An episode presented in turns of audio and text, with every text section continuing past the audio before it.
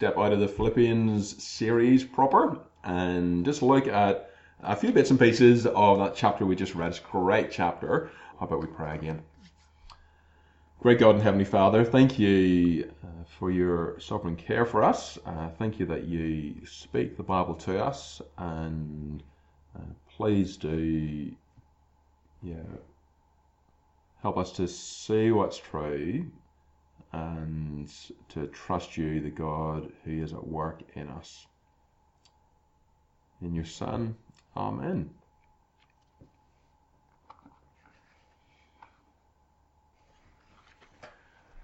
Okay, as you're uh, yeah, catching on to from reading Acts, from reading Philippians, um, Paul suffered terribly in the service of Christ. Uh, it's astounding, really, to think of what he went through and what he kept going through. Uh, the and the ex- extent of the opposition, uh, the extent of what happened to him.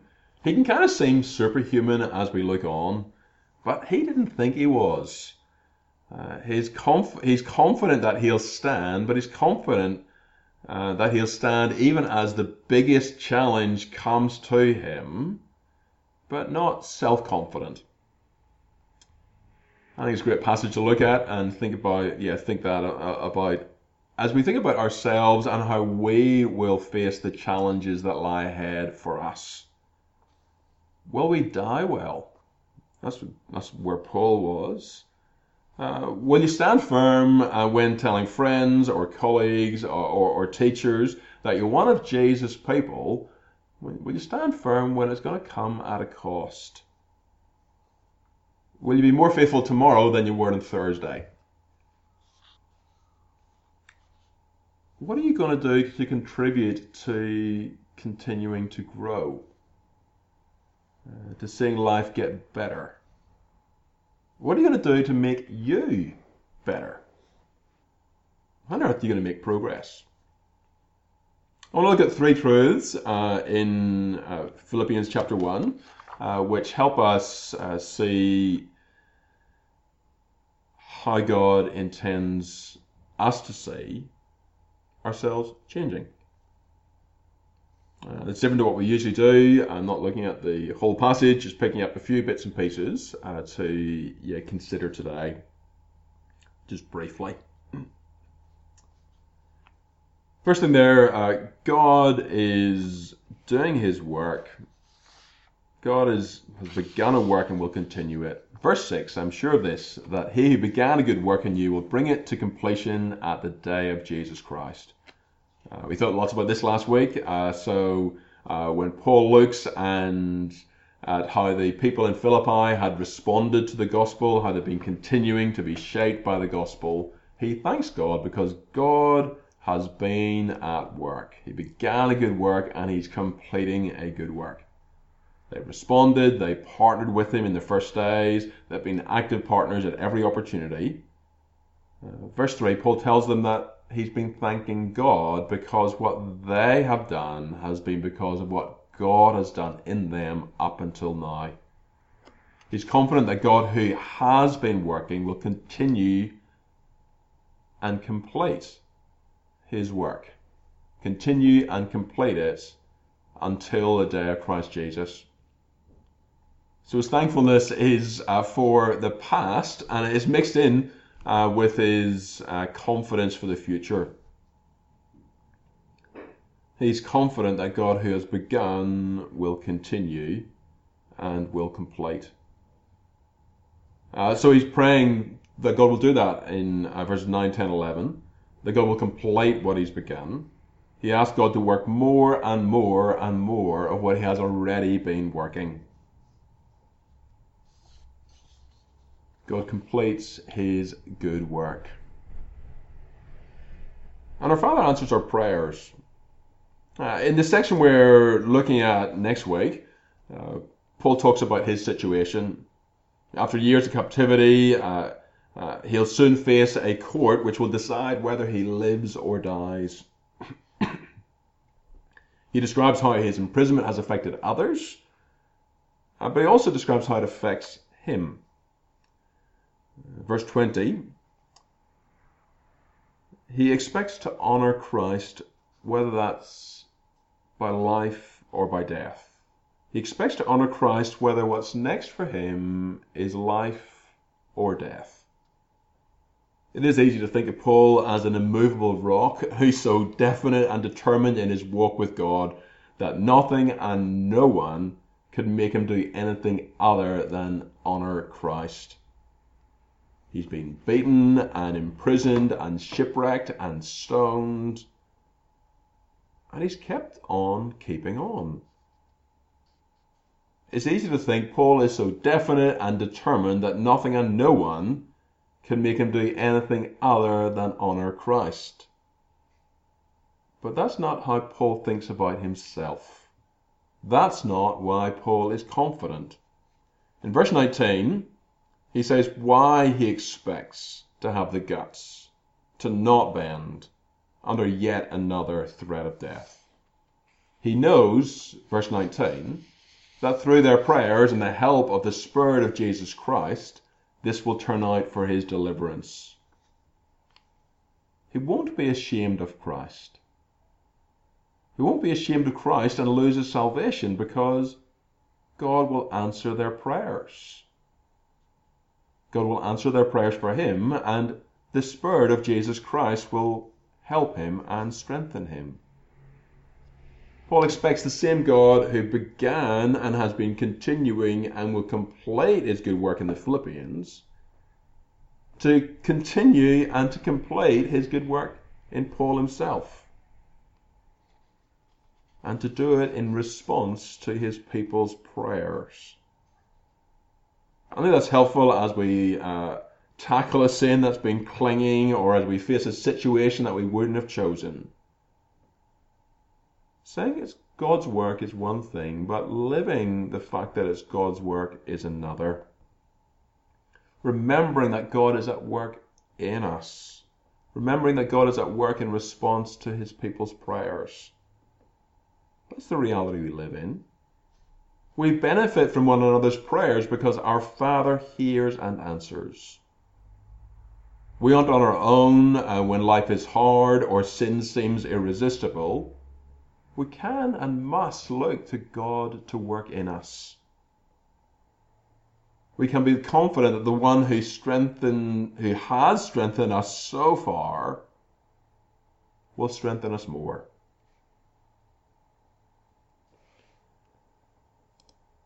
Something, I think, an insight which can help add to that confidence is the way the Holy Spirit is described in verse 19.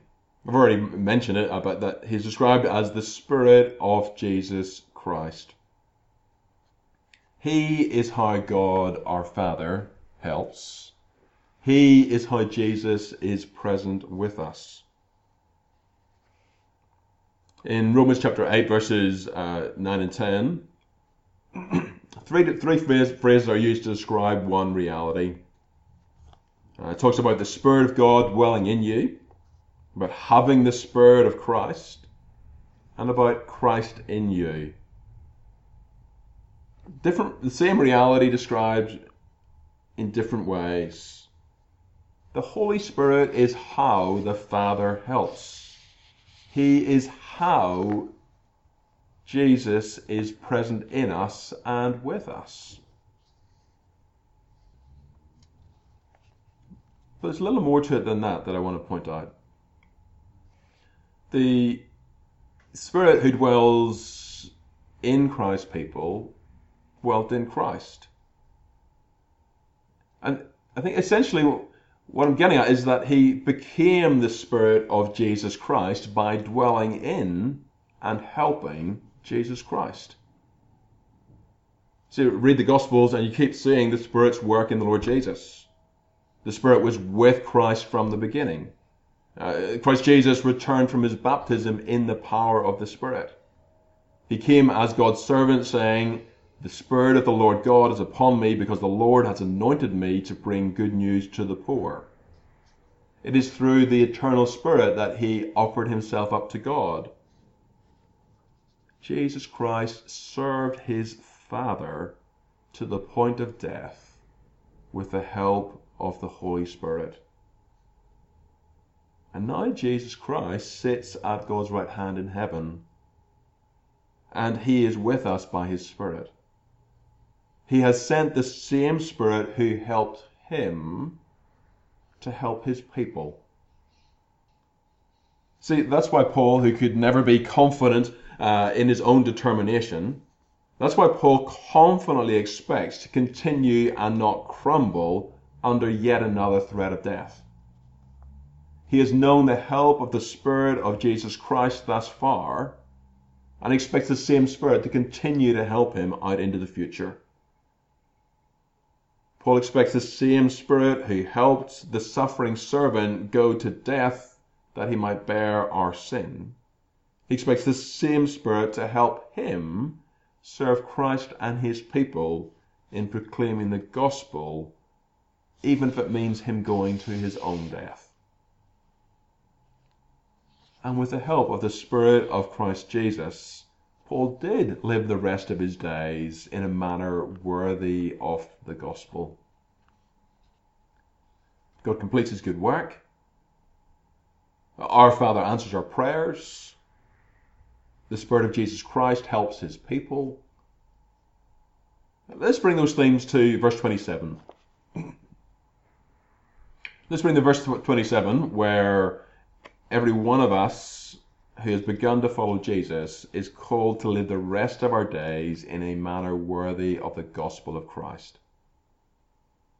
Uh, we should hear that command um, as a call to decisive determination to tune our heads and hearts and lives to the present and eternal realities that God shows us in His scriptures. To live in a way that's worthy of what God has revealed but it's too much for us. We can't do it, but God can.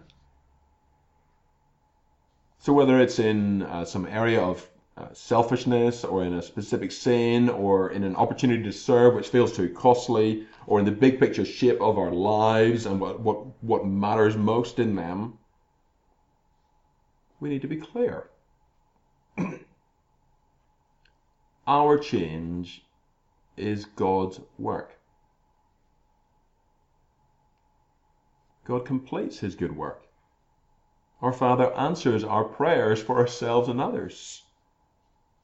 The Spirit of Jesus Christ helps his people. So our eager expectation can and should be progress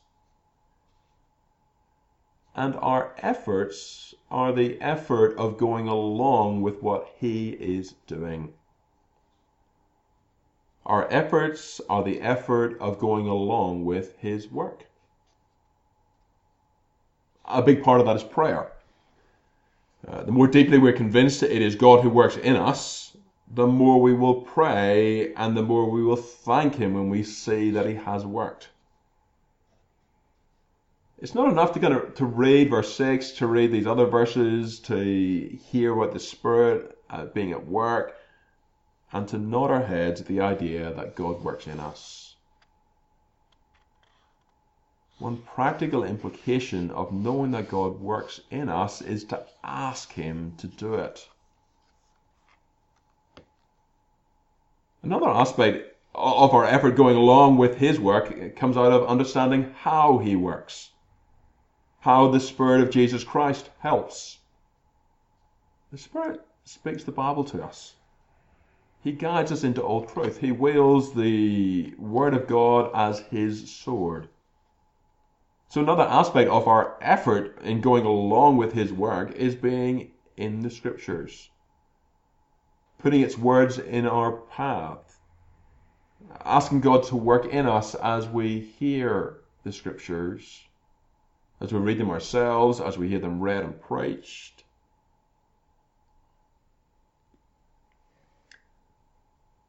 Our effort in going along with God's work includes our prayers, includes being in the scriptures. I think the third aspect is simply recognizing that it is God's work. Recognizing where He has changed us and being grateful and thankful, recognizing Him at work as we groan to be different, we groan to be more like Jesus.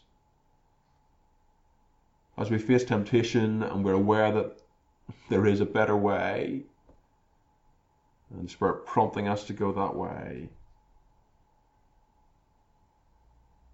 Recognizing that in those times, in those opportunities, God is at work. We won't be complete until we stand before God who sits on the throne and the Lamb who was slain for us. There will be struggles, there will be temptations, there will be hardships and difficulties. But we don't wait in our own strength. God doesn't leave us to work it out, He is at work in us. God completes His good work. Our Father answers our prayers for ourselves and for and, and others. The Spirit of Jesus Christ helps His people. So our eager expectation can and should be progress. And our efforts are the effort of going along with God who completes his good work. Who does it in response to our prayers, and so we pray. He does it by the Spirit of Jesus Christ who lives in us, and so we rely on him to form and shape us. Let's pray.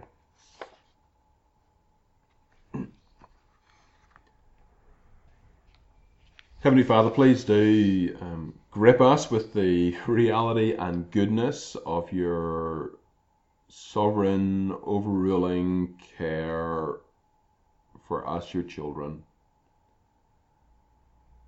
Father, thank you that we know you as the God who begins and completes a good work. The God who hears our prayers for ourselves and for others Father, thank you that together with your Son, you've sent forth the Spirit of Jesus Christ to help your people. Please help us to live consciously aware of you as the God who is at work, of your Spirit as the one who is working to form Christ in us. Father, please do that work Please change us into Christ's image that more and more we would live lives worthy of the gospel of your Son. That's in Him we pray. Amen.